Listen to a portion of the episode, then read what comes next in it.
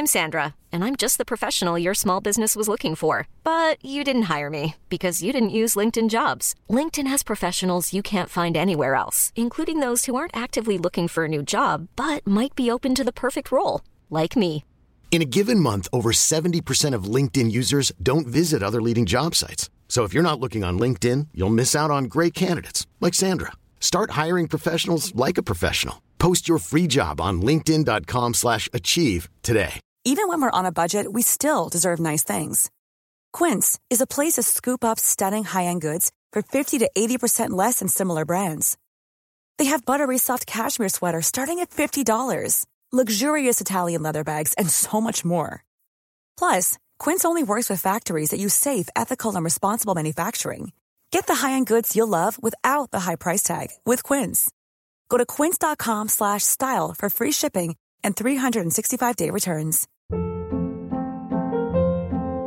Hold up. What was that? Boring. No flavor. That was as bad as those leftovers you ate all week. Kiki Palmer here, and it's time to say hello to something fresh and guilt-free. Hello Fresh. Jazz up dinner with pecan-crusted chicken or garlic butter shrimp scampi. Now that's music to my mouth. Hello Fresh. Let's get this dinner party started. Discover all the delicious possibilities at hellofresh.com.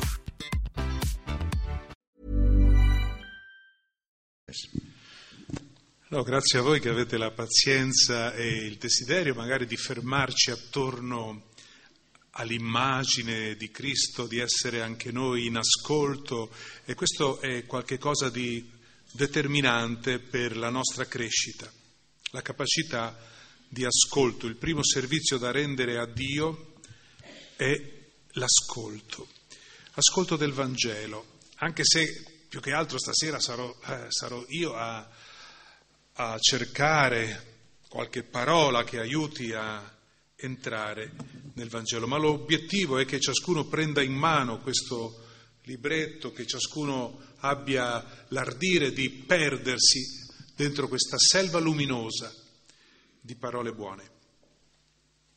Tutti noi sappiamo che i Vangeli sono quattro, ma non ne bastava uno solo. Perché oltretutto sono diversi tra loro, almeno parzialmente, perché io dico che per fortuna sono quattro, perché nessuno di noi credo ami il pensiero unico in nessun campo, neanche nella teologia e neanche nella Sacra Scrittura. Dio non può essere recintato dentro le nostre parole o esperienze personali, nessuno può esaurire il mistero di Dio. Lui è oltre tutte le nostre parole.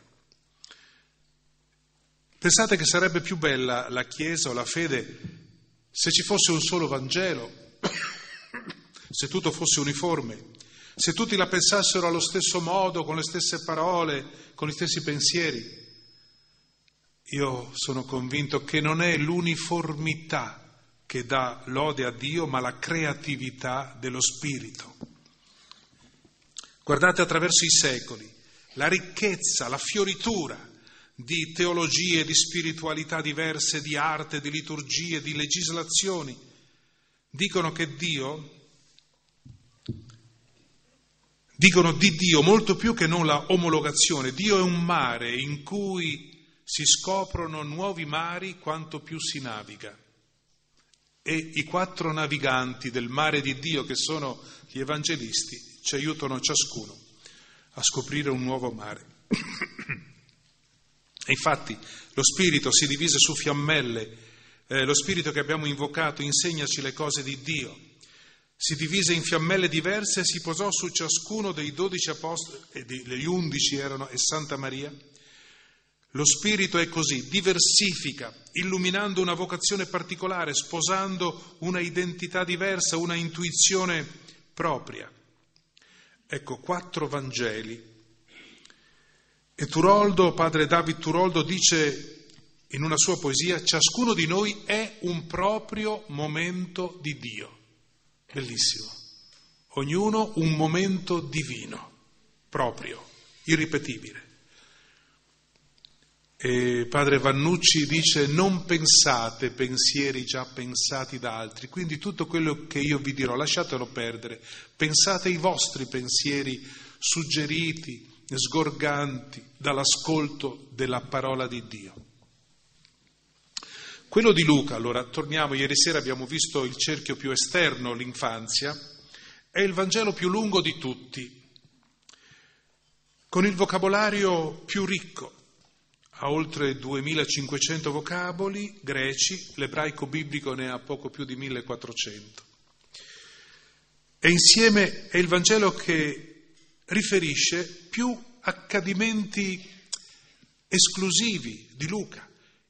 Pensate solo questo, su 37 parabole che Gesù compone, ebbene, ben 13 sono soltanto nel Vangelo di Luca. Sono il figlio perduto, la moneta perduta, il samaritano buono, l'amico importuno, il ricco insensato, il fico sterile, la torre, il re che parte per la guerra, l'amministratore astuto, il ricco Epulone e il povero Lazzaro, il giudice e la vedova importuna, il fariseo e il pubblicano, e non sono parabole da niente, anzi.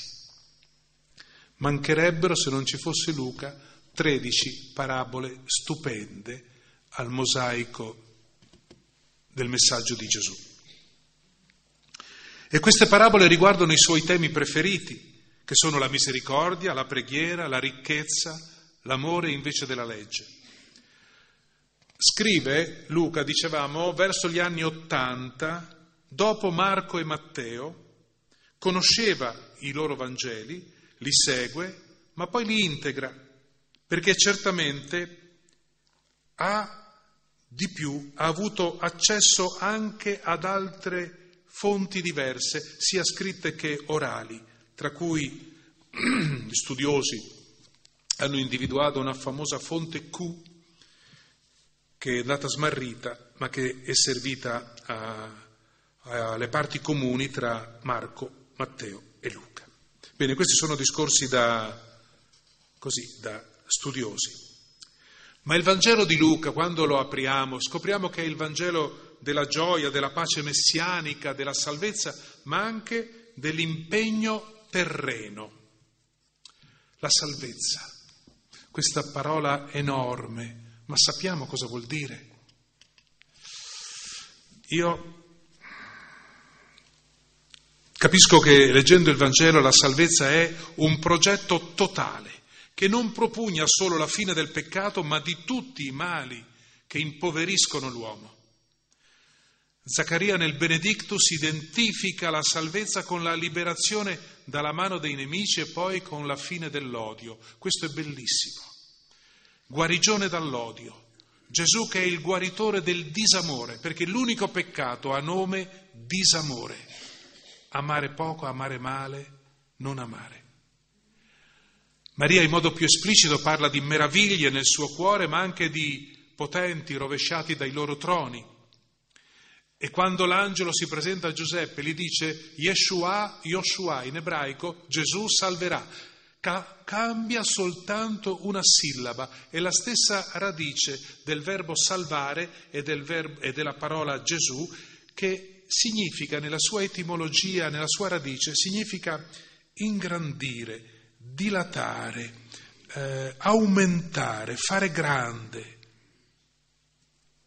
Pensate, ingrandire il cuore e che ci sia spazio per tutti, per Dio, per i fratelli, per le creature, per la bellezza del mondo. Invece il contrario della salvezza, cioè la perdizione, significa atrofia, rimpicciolimento, cuore piccolo, asfittico, rachitico l'atrofia progressiva del cuore che si fa stretto e non c'è più spazio né per Dio né per i fratelli né per i poveri né per i sogni. Ecco, salvezza vuol dire grandezza del cuore, perdizione vuol dire disamore, piccolezza del cuore. In concreto, allora, questo significa, nel Vangelo sociale di Luca, come dicevamo ieri, significa abbattimento di tutte le separazioni, dei muri, delle barriere, frontiere, delle chiusure di ogni tipo, etniche, sociali, razziali, religiose, di genere. Infine, in fondo a tutto, credo che salvezza voglia dire amare con il cuore stesso di Dio. E ci sarà dato un giorno. Noi che abbiamo fatto tanta fatica per imparare ad amare, un giorno ci sarà dato il cuore stesso di Dio. E questo è il sogno. Bene, questa sera vediamo il momento di Gesù in cui inizia il suo ministero in Galilea, cioè il secondo dei cerchi concentrici in cui è composto il Vangelo. Il terzo poi è il viaggio verso Gerusalemme, il quarto è gli accadimenti della croce della Pasqua.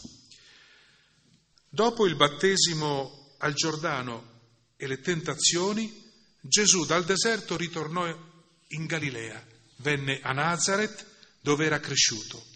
Il profeta torna in patria, torna a casa e comincia il suo annuncio fra i volti che conosce ad uno ad uno, fra i nomi e i soprannomi familiari della sua propria gente e a casa. E nella sinagoga presenta il suo sogno. Ho fatto un sogno, potrebbe essere il titolo del suo programma religioso e sociale, che è questo. Lo Spirito del Signore è su di me, mi ha mandato a portare il lieto annuncio ai poveri, a proclamare ai prigionieri la liberazione, ai ciechi la vista, a rimettere in libertà gli oppressi, a proclamare un anno di grazia del Signore. Ora, questi sono i cinque perché dell'incarnazione.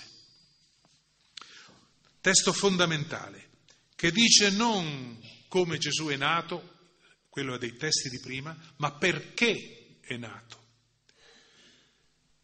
E l'annotazione di fondo è questa. Chi sono i destinatari dell'incarnazione, della salvezza? I destinatari non sono i peccatori, sono gli ultimi poveri, ciechi, oppressi, prigionieri. Il peccato non è al centro del Vangelo di Gesù. Il centro è Dio che dilaga sopra le ferite dell'umanità per guarire e farla fiorire. Il peccato è diventato l'ossessione successiva di tante istituzioni religiose, forse anche della nostra, ma in principio non era così. Gesù, aprite il Vangelo, è sempre sovranamente indifferente verso il passato peccaminoso di una persona. Il Vangelo non è moralista, siamo noi che l'abbiamo moralizzato. Il Vangelo, come dice padre Giovanni Vannucci, non è una morale ma una sconvolgente liberazione. Perché Dio, Gesù, è ferito al cuore dalle sofferenze dell'uomo non si interroga se quel prigioniero sia buono o cattivo, se il cieco sia santo o peccatore, se il lebroso meriti o no la guarigione. C'è dolore e tanto basta. Fa piaga nel suo cuore, è un verso di Giuseppe Ungaretti, fa piaga nel suo cuore la somma del dolore del mondo. E guardate, una annotazione del teologo, grande teologo Johann Baptist Metz, insieme con eh, Ratzinger, l'ultimo teologo ancora vivente del Concilio Vaticano II, dice questo. Una cosa meravigliosa, apri il Vangelo e ti accorgi che il primo sguardo di Gesù non si posa mai sul peccato di una persona, ma sempre sulla sua sofferenza o sul suo bisogno per soccorrerlo. Questo è il volto di Dio. Allora Gesù legge un brano del profeta Isaia nella sinagoga le sinagoghe diventeranno luoghi molto pericolosi per lui. Infatti anche qui cercheranno di ucciderlo. E incomincia a commentarlo insistendo sulle parole di grazia. Una narrazione di una modernità unica.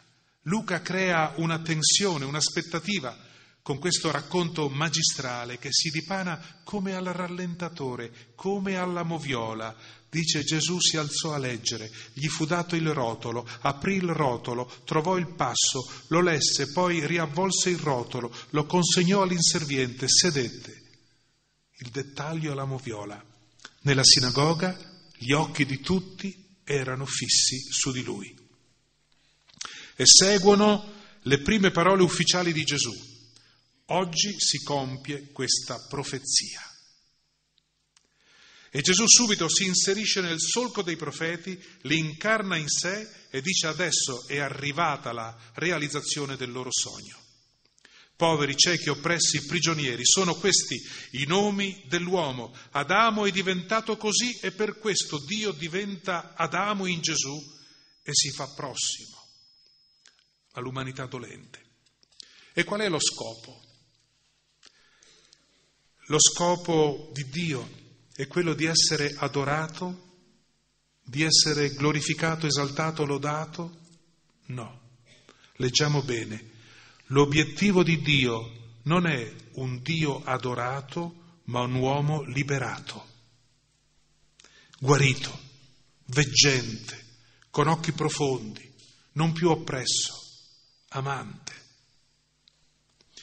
Allora il regno che Gesù annuncia non è Dio che riprende il controllo della umanità distratta o scapestrata, disobbediente. No, Dio è molto più bello di questo, ha un volto molto più attraente di questo. Il suo progetto è che la storia non produca più poveri, prigionieri, ciechi, oppressi. E Dio ha tanto, vedete, amato il mondo da dimenticare se stesso, cioè da porre i bisogni dell'uomo prima dei propri diritti.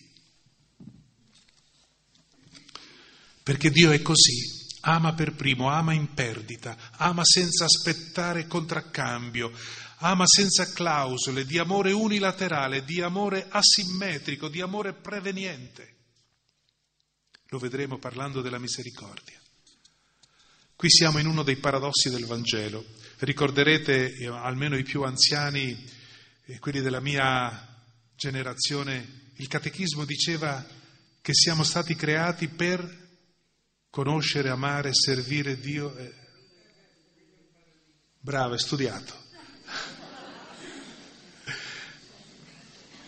E se noi però apriamo il Vangelo e nel primo discorso di Gesù ci accorgiamo che lui dice altro. Non è l'uomo che esiste per Dio, ma è Dio che esiste per l'uomo. Grandioso. C'è una emozione, una commozione. Ogni volta che posso dire io vivo per essere servito da Dio. Chi è Dio? Il mio servitore.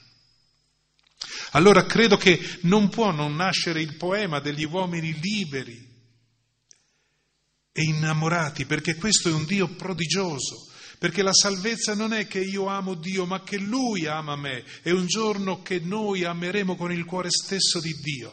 Da subito, dall'inizio, Gesù sgombra tutti i dubbi su ciò che è venuto a fare. Non è venuto per riportare i lontani a Dio, ma per portare Dio ai lontani.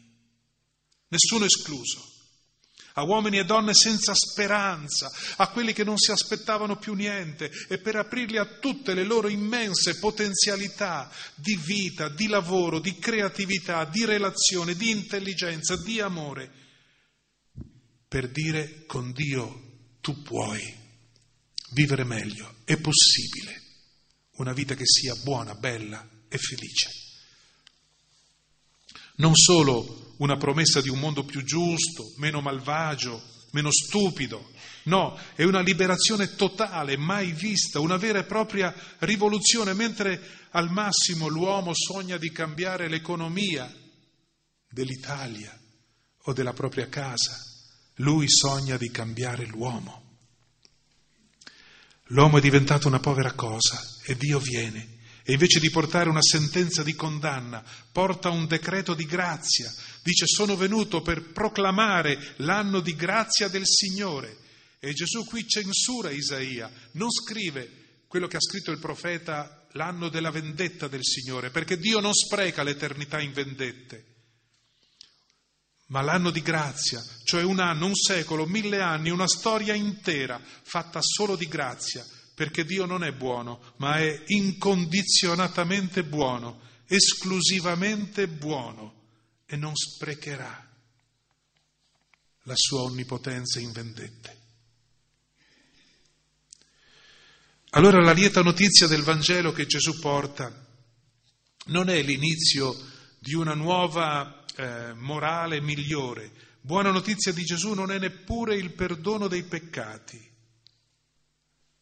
Anche un uomo è capace di perdonare. Vuoi che non sia capace Dio senza mandare il figlio a pagare non so quale prezzo? Il lieto annuncio è un Dio innamorato e fedele, che mette le sue mani nel pieno, nel folto della tua vita, che è in favore dell'uomo e mai contro l'uomo, nella sinagoga di Nazareth. E allora l'intera umanità che si rialza, che riprende il suo cammino verso il cuore caldo della vita. E la profezia di Isaia si è posata su Gesù. Guardate che lo stesso accade per noi. Nella Bibbia c'è una profezia che ci aspetta, che si poserà su di te perché tu la prolunghi. Una parola che ci cerca. Sarebbe bello se ogni volta che apriamo il libro pensassimo, oggi troverò una parola scritta per me indirizzata a me. Con una battuta si potrebbe dire, una volta c'era una trasmissione televisiva che si chiamava C'è posta per te. E così è la Bibbia. Aprila, c'è posta per te. Ma ecco che c'è un rumore tra la gente nella sinagoga perché Gesù censura Isaia, non legge la vendetta e invece era quello che loro aspettavano, erano dominati dai romani, aspettavano il Messia liberatore, un tempo di rivincita per il popolo. E Gesù non è d'accordo con Isaia. Dice sono venuto a proclamare l'anno dell'amore del Signore. Dice l'Evangelista che tutta l'assemblea della sinagoga era tesa, tutti erano in tensione. Ebbene Gesù a questa assemblea nazionalista, che ce l'ha con lui, perché non parla della vendetta del Signore, cosa fa? Non gli va a tirare fuori proprio i due episodi che erano il dente che doleva agli ebrei? Dice che l'amore di Dio è per tutta l'umanità, compresi i pagani. Dice, ricordate quando c'è stata la carestia al tempo del profeta Elia? Il Signore da chi mandò il profeta? Da qualche palestinese? No, lo mandò in Libano da una vedova di Sarepta di Sidone. E con tanti lebrosi che c'erano in Israele, l'unica volta che Dio è intervenuto per curarne, per guarirne uno, a chi l'ha fatto? A un ufficiale che veniva dalla Siria, pagano. A questo punto l'assemblea ribolle, si sente tradita da quel falso messia e lo caccia fuori per tentare di eliminarlo, buttarlo giù dalla rupe. Quindi per Gesù non è stato facile portare avanti il messaggio di un amore dal quale nessuna persona deve sentirsi esclusa. E non è facile per noi oggi nel tempo in cui domina una sorta di disumano ragionevole, di scelte disumane ammantate di motivazioni ragionevoli. Non è facile, ma è indispensabile portare avanti il messaggio di un amore dal quale nessuna persona deve sentirsi esclusa. C'è Pietro anche che fa una drammatica esperienza, che arriva alla stessa conclusione, dice negli Atti degli Apostoli, Dio mi ha mostrato che nessun uomo può essere considerato impuro, nessun uomo. Non c'è nessuna persona che per la sua condotta morale, religiosa, sessuale, possa sentirsi in qualche maniera esclusa dall'amore di Dio, possa sentirsi cioè impura. Atti degli Apostoli 10:28. È la fine della vecchia religione, la religione che si basava sulla divisione tra giusto e ingiusto, buono o malvagio, puro e impuro, tra chi merita e chi non merita, Dio non si merita, si accoglie.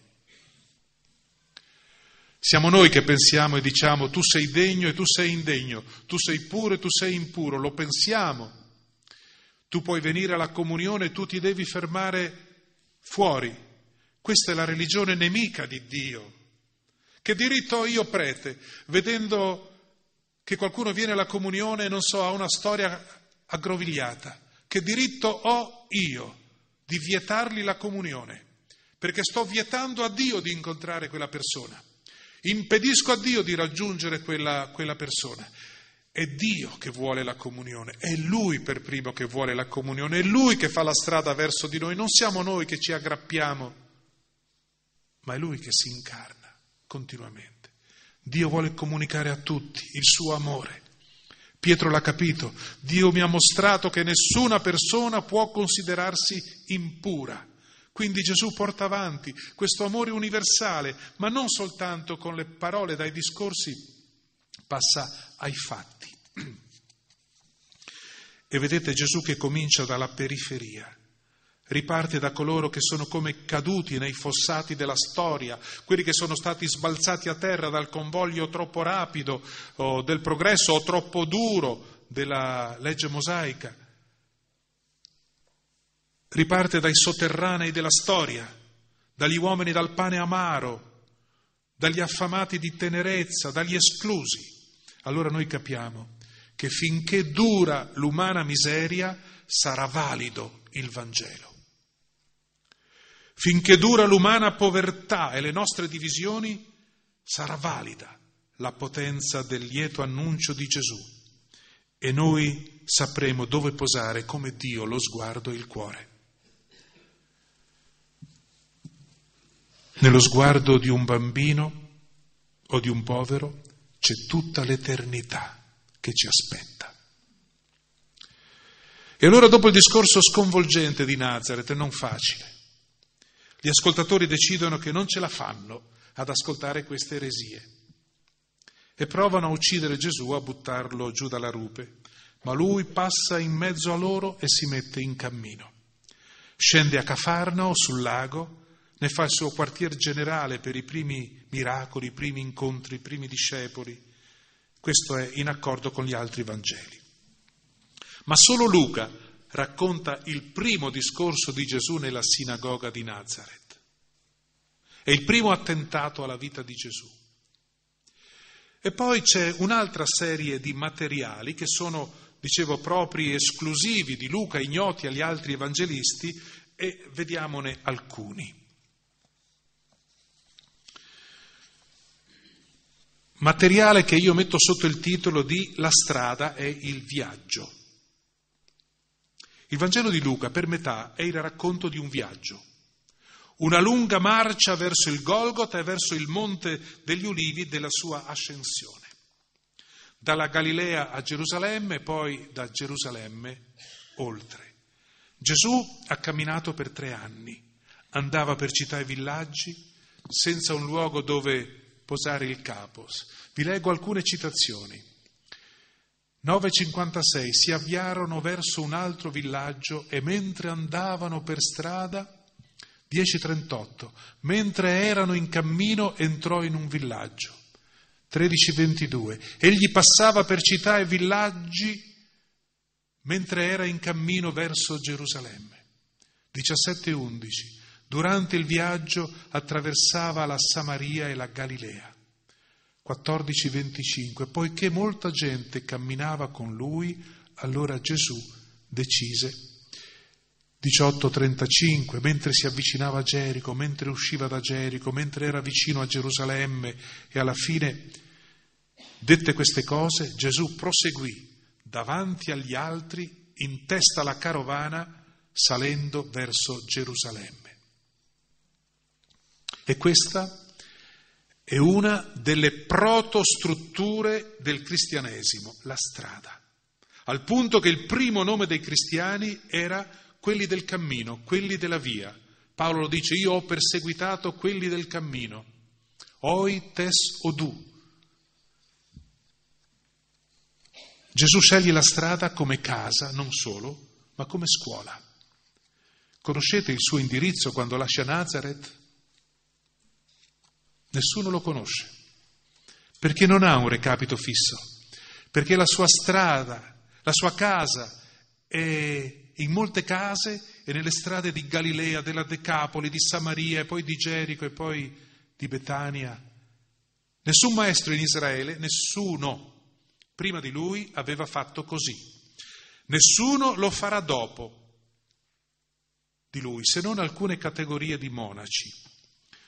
Unico fra tutti i rabbini e i sapienti di Israele, Gesù non ha una scuola, non ha una sinagoga dove insegnare, non è il Tempio il suo luogo preferito, ma la strada che congiunge villaggi e case.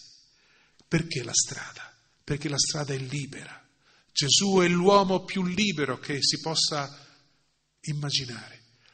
All'avvicinarsi di Gesù senti aria di libertà e tutti la sentivano. La strada è libera, la strada è di tutti, non domanda lascia passare, è laica la strada, non è riservata ai religiosi o ai pii. La strada ti invita ad andare più avanti, a proseguire, è il luogo di tutti gli incontri. E non sai chi ti verrà incontro alla prossima svolta.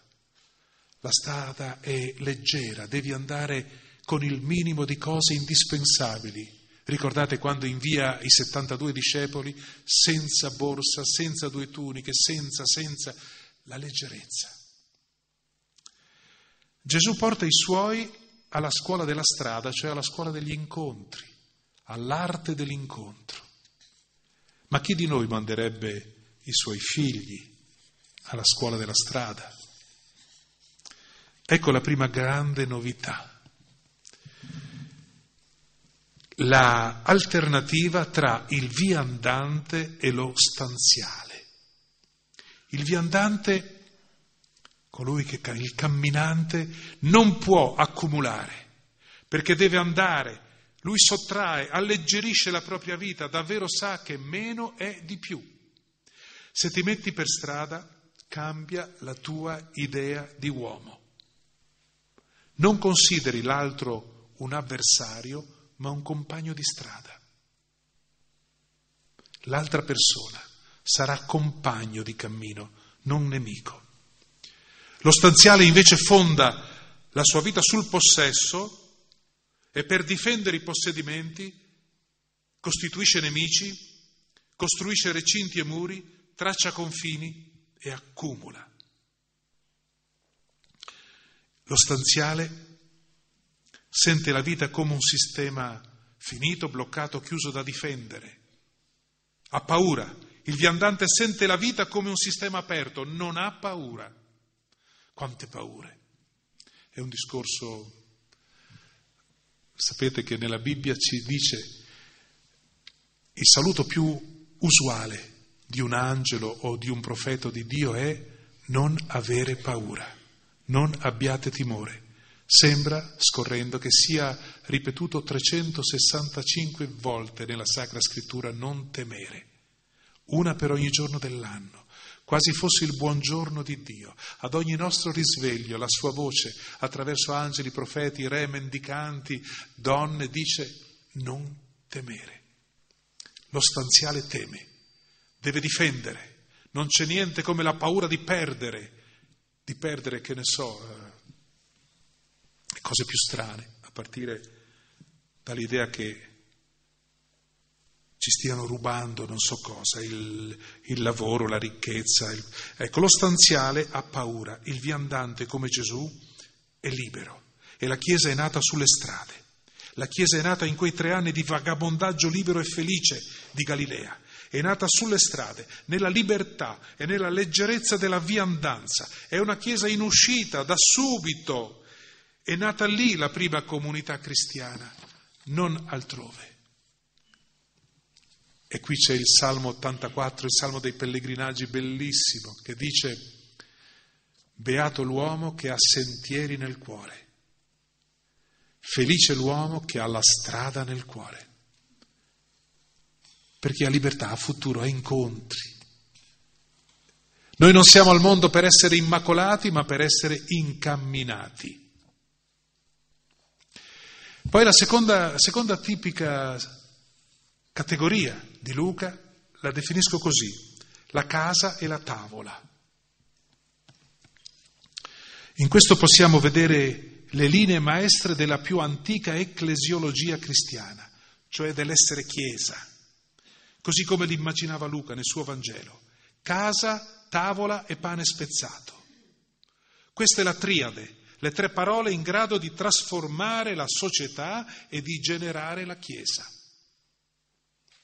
Gesù evangelizza a tavola. Alcuni dei suoi più grandi insegnamenti sono dati attorno al pane. Era un rabbi che amava i banchetti, scrive il titolo di un libro di Enzo Bianchi. Con Levi a Cafarnao, con Zaccheo a Gerico, con Simone a Betania, sembra che la tavola di casa, ma il primo altare non è quello della chiesa. Il primo altare è la tavola di casa. Quello della chiesa viene dopo, è una succursale della tavola di casa. È qualcosa che cerca di supplire alla tavola di casa. L'altare domestico precede quello della chiesa. La nostra messa in chiesa è il memoriale dell'ultima cena di Gesù, ma la sua ultima cena è a sua volta il coronamento di tutte le altre cene in tante case. Ho tanto desiderato mangiare con voi questa Pasqua. A tavola e qui è la laicità del Vangelo che ci sorprende ogni volta.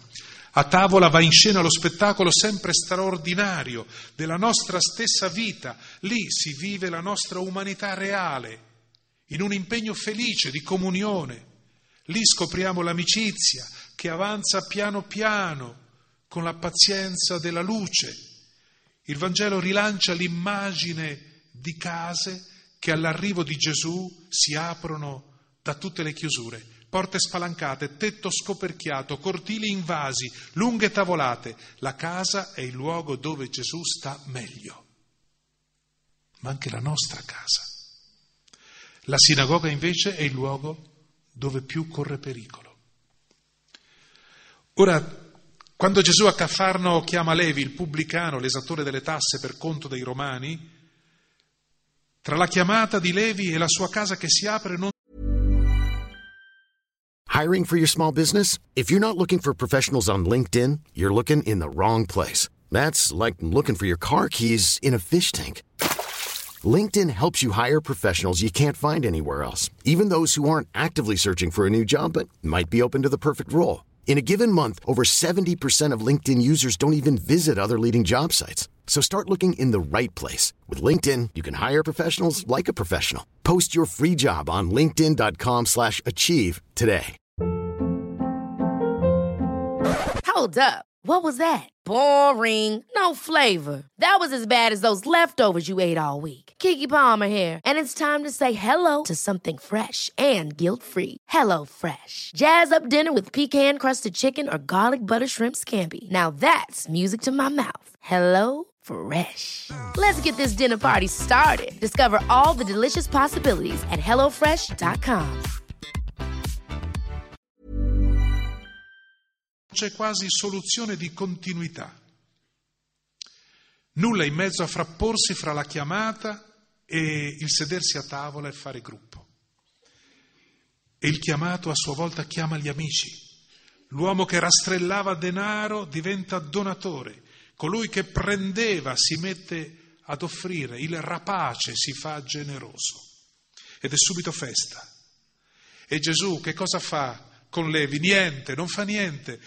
Non fa altro che sedere a tavola, gomito a gomito, con discepoli e peccatori, con un gesto che sancisce molte cose e prima fra tutte la santità del pane e della comunità.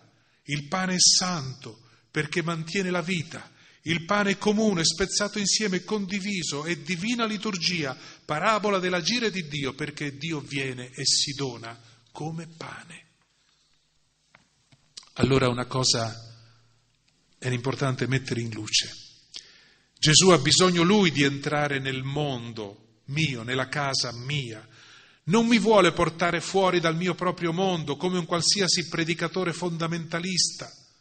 Vuole entrare nella tua casa, nel tuo spazio vitale, nelle tue relazioni, parlare con il tuo linguaggio piano e semplice. Ma poi non gli basta. Parlare solo con il linguaggio della casa, aggiunge la parabola della tavola. La tavola che è il luogo dell'amicizia, dove si fa e si rifà la vita, dove ci si nutre gli uni degli altri, di sguardi d'intesa, dove l'amicizia si rallegra di condividere, dove si stabiliscono legami buoni. E allora ecco che Levi e Zaccheo convocano gli amici e non per far loro ascoltare delle prediche, ma per l'urgenza di condividere la bellezza di un incontro con una persona unica. Quelle case e quelle tavole attorno alle quali Gesù riunisce amici e peccatori sono la frontiera avanzata del suo programma messianico. Lì accade la sorpresa dell'amicizia e della misericordia. Zaccheo si scopre amato. Gesù parla ai peccatori non facendo delle prediche, mangiando con loro, condividendo vita, non con sermoni dall'alto di un pulpito, ma stando ad altezza di occhi, a millimetro di sguardi, gustando lo stesso vino, intingendo il pane allo stesso piatto, stare con un uomo così, che non esclude nessuno, libero di fronte a tutte le tradizioni, un uomo così, che è maestro dell'incontro, ti fa stare bene. Con un uomo così libero ti senti liberato. E chi si ribella? Si ribellano i farisei. Ma come? Lui mangia con i peccatori? Ma il problema, ci sarà anche l'accusa di essere un mangione e un beone, ma questo non è il vero problema. Il fatto è che Gesù fa della tavola un incontro che abbatte le barriere che la legge religiosa stabiliva, perché non si poteva mangiare con un impuro, non si poteva sedere a fianco di un peccatore, bisognava tenersi a due metri di distanza, secondo la Torah, secondo il Talmud.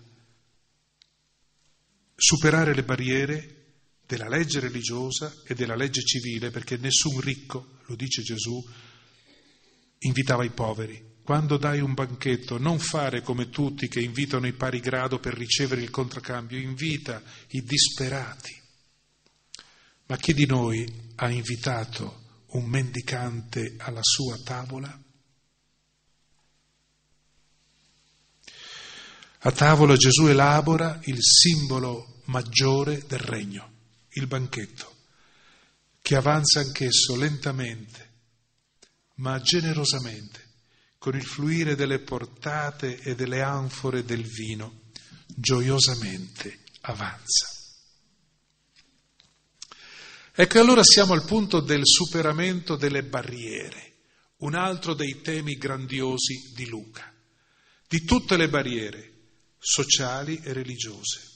Vedete, il fatto di mangiare insieme va al di là del semplice fatto biologico e quotidiano, ha sempre una forte nota sociale e culturale perché esiste una stretta relazione fra il controllo dei corpi individuali delle persone e la delimitazione dei confini del nostro corpo sociale. Le norme del mangiare assieme, la partecipazione alla tavola, come il sedersi, la distribuzione dei posti, il tipo di abbigliamento che si deve tenere, implicano l'accettazione di un certo ordine sociale e lo rafforzano. Il microcosmo di un pasto è parallelo al macrocosmo delle relazioni sociali.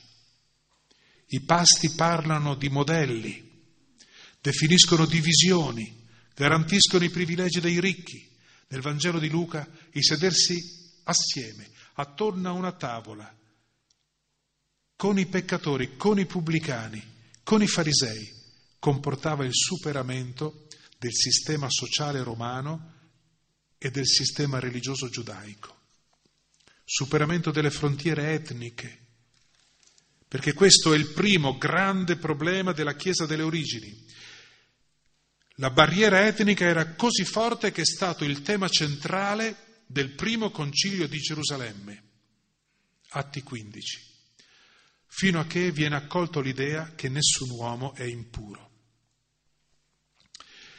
Ma Gesù aveva già dato molti indizi per il superamento di questa barriera.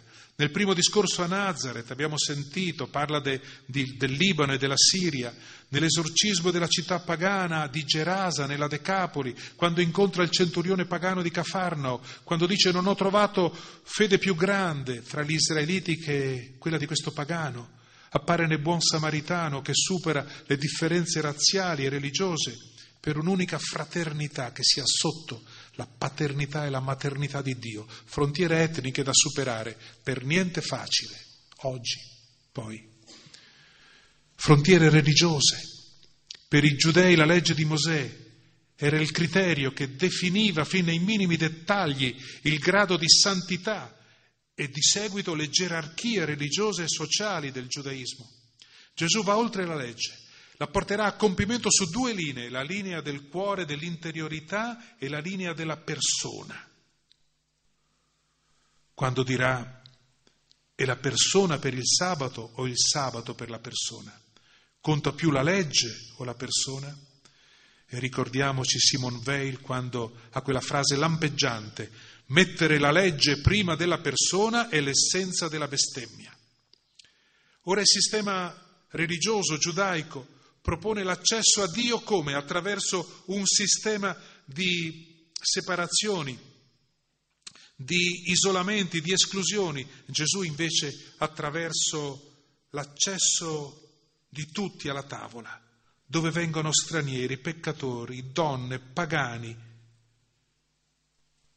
fatto che agli occhi delle autorità giudaiche significa l'introduzione del caos, il caos più assoluto e infatti nel libro degli Atti ad un certo punto il Sinedrio accusa i cristiani dicendo questi hanno messo in agitazione il mondo intero, non solo la semplice religiosità tradizionale, ma hanno sconvolto il sistema simbolico e sociale e reale. Ecco allora superamento della barriera etnica, della barriera religiosa, e poi superamento delle frontiere di genere, maschio-femmina. La cultura giudaica considerava le donne esseri inferiori. Nel Vangelo di Luca appare il più alto numero di donne. Sono i ritratti più belli, quasi tutte prostrate da gravi problemi. Gesù le accoglie e le libera, ripristinandole nella loro dignità. Ricordo la ragazza, figlia, le uniche che quelle esclusive di Gesù, la ragazzina figlia di Gairo che Gesù prende per mano e le dice bambina, dico a te alzati. La donna curva da 18 anni che rappresenta tutte le donne schiacciate sotto il peso di norme sociali e religiose ingiuste, che si raddrizza immediatamente, ritorna a una vita verticale, alta, libera. La vedova di Nain, cui Gesù asciuga le lacrime. L'emoroissa che perdeva sangue da 12 anni, che con il suo tocco rompe la barriera legale perché lei rendeva impuro tutto ciò che te toccava, ma a Gesù non importa. Ecco, in tutti questi incontri le barriere sociali, legali, religiose, di genere sono infrante. Gesù si avvicina fisicamente, c'è un tocco fisico che segna la guarigione fisica e psicologica. Si tratta di una nuova visione del mondo, dell'uomo, di una nuova antropologia, di una nuova teologia, un altro volto di Dio. Questo cerchiamo di cogliere ogni volta che apriamo il Vangelo, ogni volta che ci sembra di udire un sussurro che viene dalle parole evangeliche, cerchiamo di cogliere qual è il volto nuovo di Dio. Ecco, adesso farei una breve pausa Facciamo una, una, una pausa, distribuiamo anche questi, questi testi che sono un riassunto ma un approfondimento anche di ciò che ho detto e poi li leggete, li leggete, ve li portate via, fate quello che volete, ma magari può essere una forma per approfondire il nostro, eh, il nostro discorso. Ecco, tiriamo il fiato dieci minuti e beviamo un bel sorso d'acqua. Allora andiamo avanti. Siete riusciti a dare un occhio a questo foglio? Maria, te che c'ha qua, no? Dire bugie.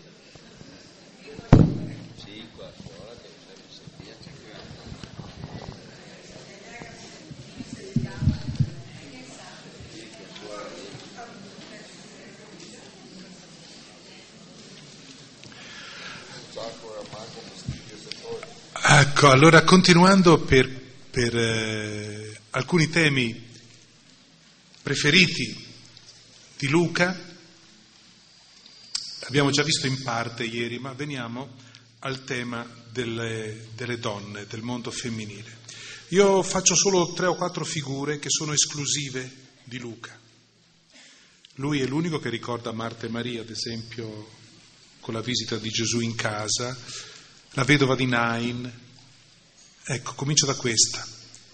La donna di Nain, vedova, con il figlio morto che è portato alla tomba, il corteo funebre incontra il corteo gioioso di Gesù che arriva nella città. Aveva già pianto la morte del suo uomo, adesso è inghiottita dal dolore più atroce, quello che non ha neanche un nome per essere detto, due vite, quella del figlio e la sua precipitate dentro un'unica bara. Quante storie così anche oggi. Perché ci domandiamo alle volte la dismisura del male su spalle fragili e nella Bibbia cerchi invano un perché una risposta al perché del dolore. Il Vangelo però racconta un'altra cosa, racconta come Gesù reagisce. La prima reazione di Gesù è questa, lui prova dolore per il dolore del mondo, dell'uomo, della donna. E lo esprime con tre verbi, provare compassione, fermarsi, toccare. Gesù vede il pianto della donna e si commuove, si lascia ferire dalle ferite di quel cuore. Gesù sapeva guardare negli occhi una persona, donna, non piangere, e scoprire dietro un centimetro quadrato di iride, scoprire vita e morte, dolore e speranza e un germoglio. Vede il pianto e si commuove e non distoglie lo sguardo, non prosegue, non dice poverina, ma si ferma. Poteva fare anche il suo miracolo e non dirle niente. Invece da subito parla con lei, la vuole consolare, appena può, non piangere. Non si contenta però di asciugare lacrime, si avvicina a una donna che forse in cuor suo sta maledicendo Dio, perché a me, perché tutto questo dolore, che cosa ho fatto? Nessun segnale ci dice che quella donna fosse credente più fervida di altri, nessuno. E quella donna, vedete, non prega Gesù, non lo chiama, non lo cerca, ma tutto in lei è una supplica senza parole.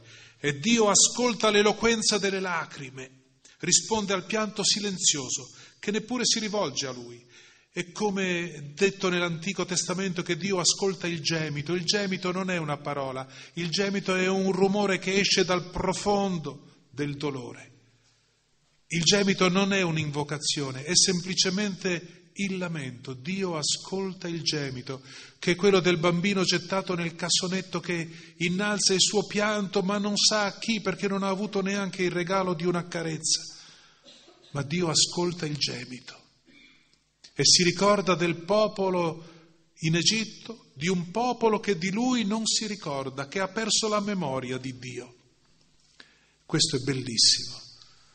Mia madre mi diceva, ragazzo, Prega adesso che stai bene, perché quando sarai male ti passerà anche la voglia di pregare.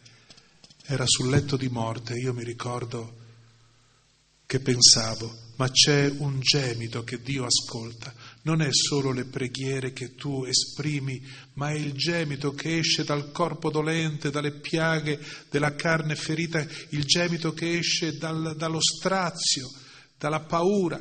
Quello Dio ascolta e si avvicina. Come con la vedova di Nain, che non lo invoca, non lo supplica, non domanda niente, ma tutto in lei è gemito. Gesù vede, si commuove, si ferma e tocca. Ogni volta che Gesù si commuove, tocca. Tocca il lebroso, l'intoccabile per definizione, tocca il cieco, la bara del ragazzo di Nain. Toccare è una parola dura, non è spontaneo toccare il contagioso, l'infettivo, il mendicante, la bara, lo sconosciuto. Non è un sentimento, è una decisione. Come il perdono. Il perdono non è un sentimento, è una decisione. Si accosta, tocca, parla al ragazzo morto dandogli del tu. Ragazzo, dico a te, alzati, levati, sorgi, il verbo che sarà usato per la risurrezione, e lo restituì alla madre. Restituisce il ragazzo all'abbraccio, all'amore, agli affetti, le uniche cose che ci rendono vivi, alle relazioni d'amore, nelle quali soltanto troviamo vita. E tutti glorificavano Dio dicendo è sorto un profeta grande, Gesù è il profeta della compassione, di un Dio che cammina per tutte le città del mondo, le Nain del mondo, si avvicina a chi piange, piange insieme con noi, quando il dolore sembra sfondare il cuore, intreccia il suo respiro con il nostro respiro e ci convoca a operare miracoli non quello di trasformare una bara in una culla, come Anain, ma quello di sostare accanto a chi soffre, di non distogliere lo sguardo, di non tirare dritto, di stare accanto alle infinite croci del mondo, lasciandoci ferire da ogni ferita, imparando di nuovo l'arte di piangere, portando il conforto semplice, umanissimo della compassione. Io ho avuto il privilegio di accompagnare dei genitori che hanno perso i figli e mi ricordo che dicevano quando ci è successa quella disgrazia sembrava che la gente ci evitasse, che non volessero fermarsi a parlare con noi, che avessero paura, forse perché non sapevano cosa dirci, ma noi non avevamo bisogno di una parola, ma di un abbraccio.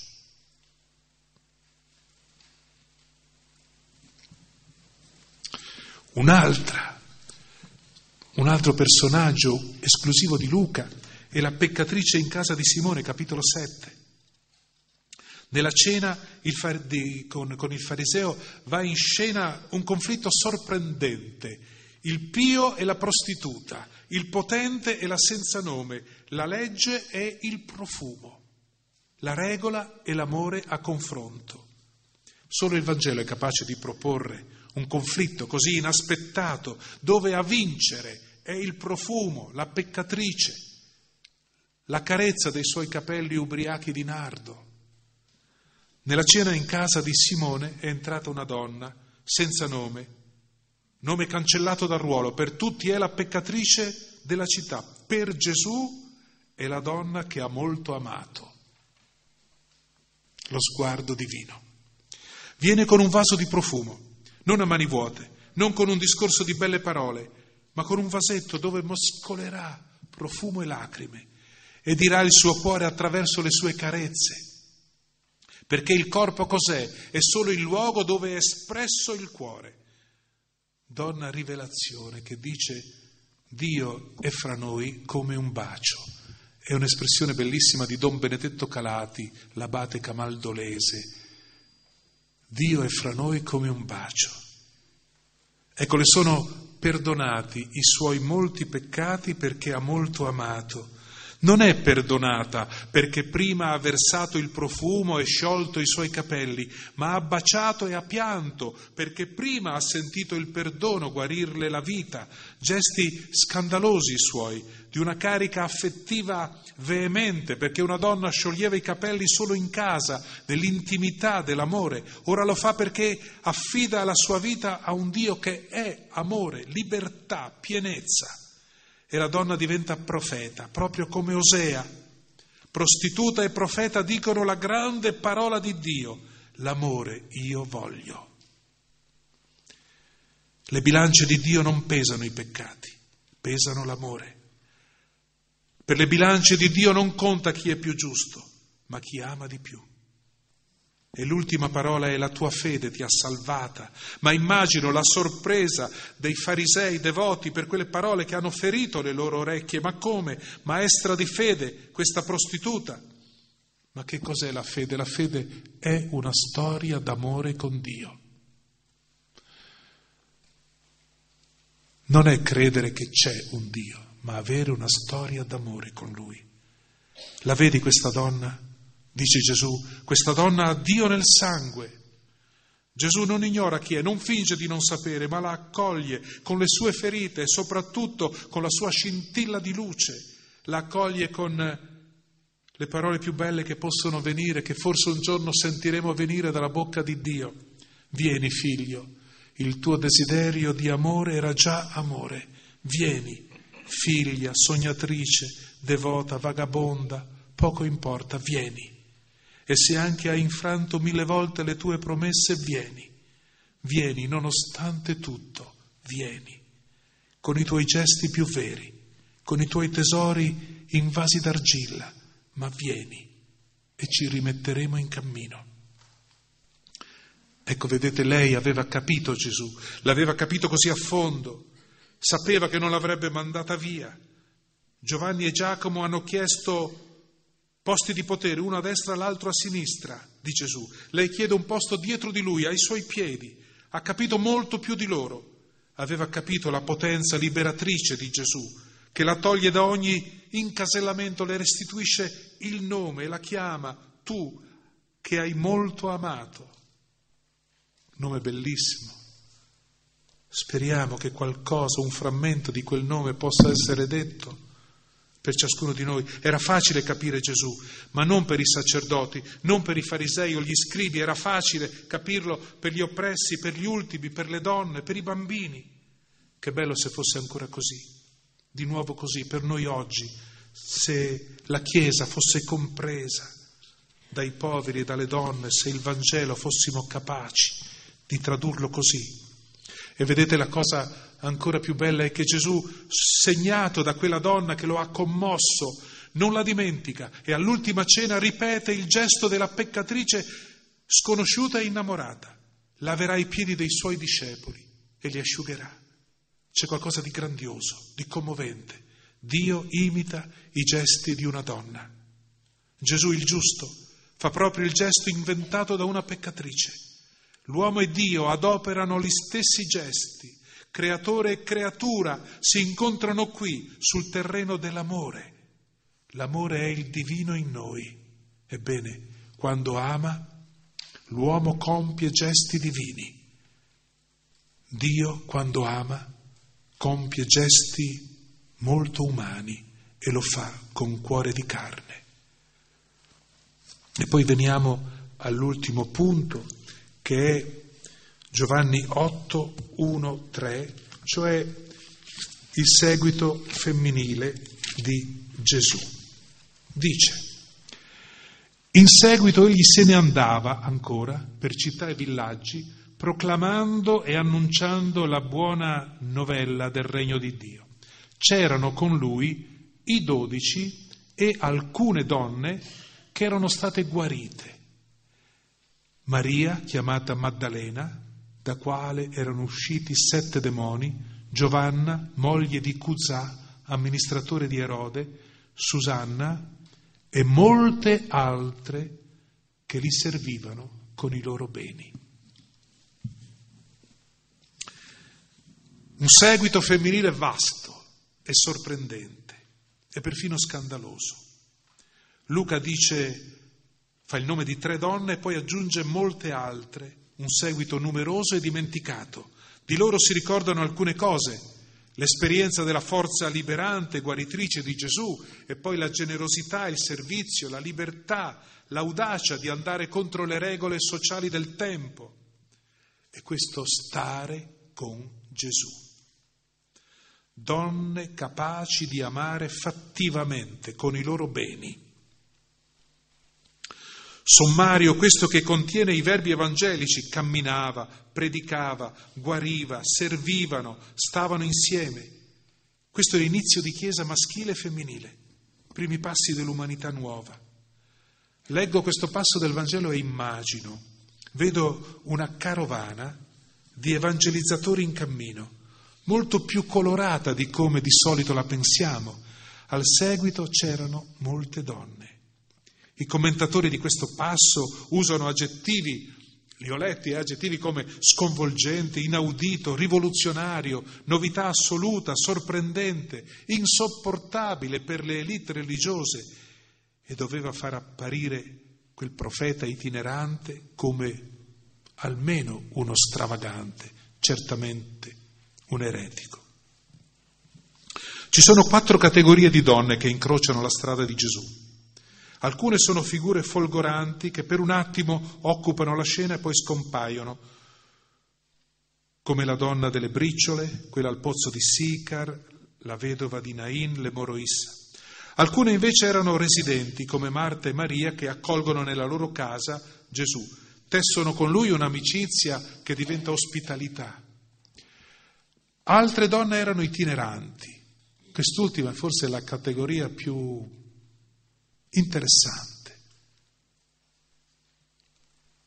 più intrigante, perché di solito immaginiamo Gesù l'uomo che cammina con un seguito solo di maschi, ma non era così.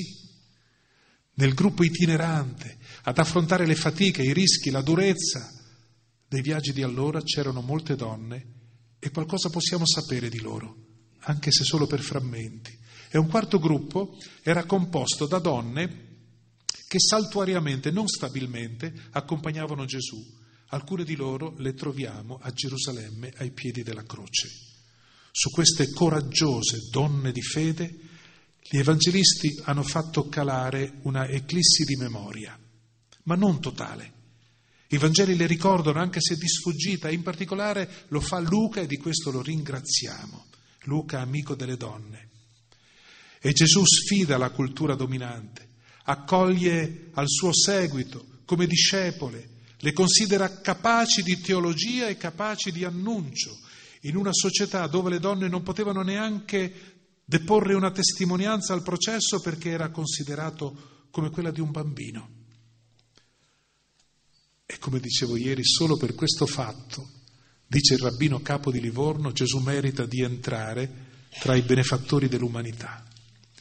Nessun rabbino aveva discepole donne, se ne guardavano bene.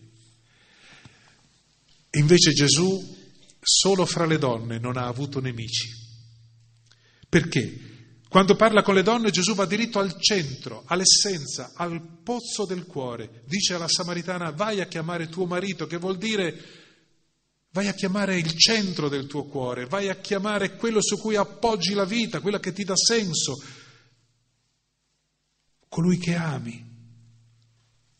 Ora Gesù usa lo stesso linguaggio delle donne, quello dei sentimenti, del desiderio, della ricerca di ragioni forti per vivere, della generosità. Gesù si fa mantenere, tra virgolette, da delle donne. Non l'avrebbe fatto con gli uomini, ma delle donne sì perché hanno la gratuità innata, la capacità di dare senza contare, di amare in perdita, di amare per prime, di amare anche senza ottenere risposte. Vedi, le madri, anche i padri per questo, ma... E le donne sono le uniche testimone oculari della morte in croce, le prime testimoni del sepolcro vuoto, le uniche fedeli e presenti dall'inizio alla fine. E per questo noi abbiamo anche testimonianze che sono oltre a quelle dei dodici apostoli. E allora concludo con una immagine, concludo con l'immagine della cucina di Marta. C'è una casa a Betania che Gesù conosce bene, apprezza l'ospitalità, la cucina, la libertà dell'amicizia. E Maria, seduta ai piedi del Signore, ascoltava la sua parola. Marta, invece, era distolta dai molti servizi. Allora si fa avanti e dice, ma Signore, dille che mi aiuti, non vedi? E il Signore le dice, Marta, Marta, tu ti preoccupi di troppe cose. Maria ha scelto la parte migliore. Ora questo magari lo vedremo in un altro momento. Ma qui quello che mi interessa è Marta. La casa intanto è il luogo che Gesù preferiva insieme alla strada. E immagino quella stanza, tutta la variopinta compagnia raccolta Maria seduta che beve le parole del Maestro, i discepoli fanno corona, Marta sta in fondo, forse nella stanza accanto, accoccolata vicino al basso focolare che, siccome non c'erano camini, era addossato alla parete aperta sul cortile di casa, alimenta il fuoco, controlla le pentole, che fa? Si alza, passa e ripassa davanti al gruppo a preparare pane, bevande, tavola, lei sola, affaccendata per tutti. Gli ospiti sono come gli angeli, c'è da offrire il meglio. Marta teme di non farcela, allora si fa avanti con la libertà che le è detta l'amicizia e dice, si interpone tra Gesù e la sorella, dille che mi aiuti. E si capisce dalla risposta, troppo fai Marta, che Gesù ha osservato a lungo Marta al lavoro, l'ha seguita non solo con gli occhi, ha visto il riverbero della fiamma sul suo volto, ha ascoltato i rumori, ha sentito l'odore del fuoco e del cibo mentre Marta passava, era come se fosse stato con lei in cucina. Ecco, pensare a Dio in cucina, fra le pentole. È un punto di partenza intrigante, immaginarlo in quel luogo un po' nascosto, un po' riservato, territorio delle donne, e lo dico con le parole di Santa Teresa d'Avila che dice alle sue sorelle non preoccupatevi se avete tanto da lavorare e non potete leggere o studiare. Ho sentito dire che perfino in cucina, fra le pentole, il Signore cammina.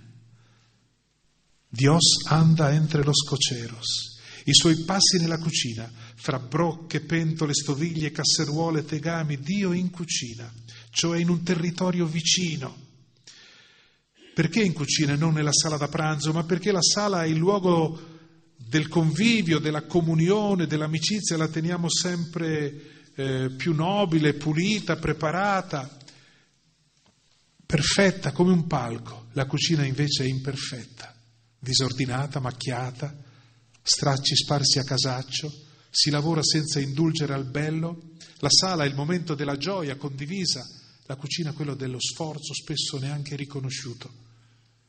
Noi siamo abituati a pensare la nostra vita spirituale come a un qualcosa che si svolge nel salotto buono, dove siamo ben vestiti a posto davanti a Dio. Crediamo che la realtà della vita in cucina quotidiana, normale, banale, non sia adatta a Dio, invece no.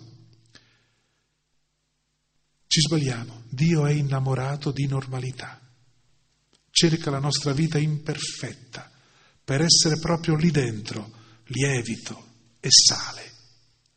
È in cucina in quel luogo che ci ricorda il nostro corpo, il bisogno del cibo, la lotta per la sopravvivenza, il gusto di cose buone, i nostri piccoli piaceri e la trasformazione dei doni della terra e del sole, è lì che abita il Signore, perché la realtà sa di pane, anche la preghiera sa di pane. E così vi concludo con questo ricordo, così era con padre Giovanni Vannucci, che è stato per noi uno dei grandi, dei grandissimi maestri del Novecento, noi salivamo al suo eremo per ascoltare una parola, un pensiero, una riflessione, andavamo da Roma a prepararci ai grandi passi della vita e lui ci spiazzava.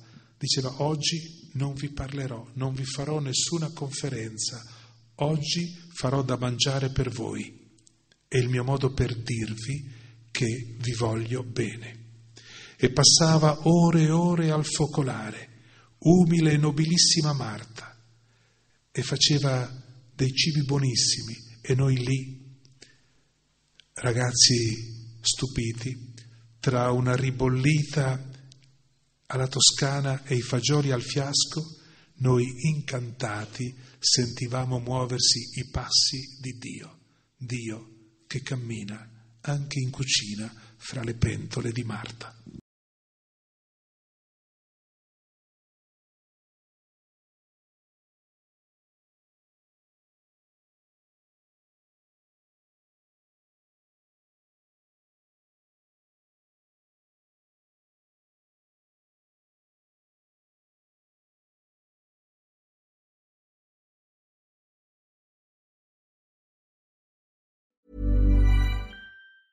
Planning for your next trip? Elevate your travel style with Quince. Quince has all the jet setting essentials you'll want for your next getaway, like European linen, premium luggage options, buttery soft Italian leather bags, and so much more. And is all priced at 50 to 80% less than similar brands. Plus, Quince only works with factories that use safe and ethical manufacturing practices. Pack your bags with high-quality essentials you'll be wearing for vacations to come with Quince. Go to quince.com slash pack for free shipping and 365-day returns. Ever catch yourself eating the same flavorless dinner three days in a row? Dreaming of something better? Well, HelloFresh is your guilt-free dream come true, baby. It's me, Kiki Palmer. Let's wake up those taste buds with hot, juicy pecan-crusted chicken or garlic butter shrimp scampi. Mm. Hello Fresh. Stop dreaming of all the delicious possibilities and dig in at HelloFresh.com. Let's get this dinner party started. Why don't more infant formula companies use organic, grass fed whole milk instead of skim? Why don't more infant formula companies use the latest breast milk science? Why don't more infant formula companies run their own clinical trials? Why don't more infant formula companies use more of the proteins found in breast milk? Why don't more infant formula companies have their own factories instead of outsourcing their manufacturing? We wondered the same thing. So we made ByHeart, a better formula for formula. Learn more at byheart.com.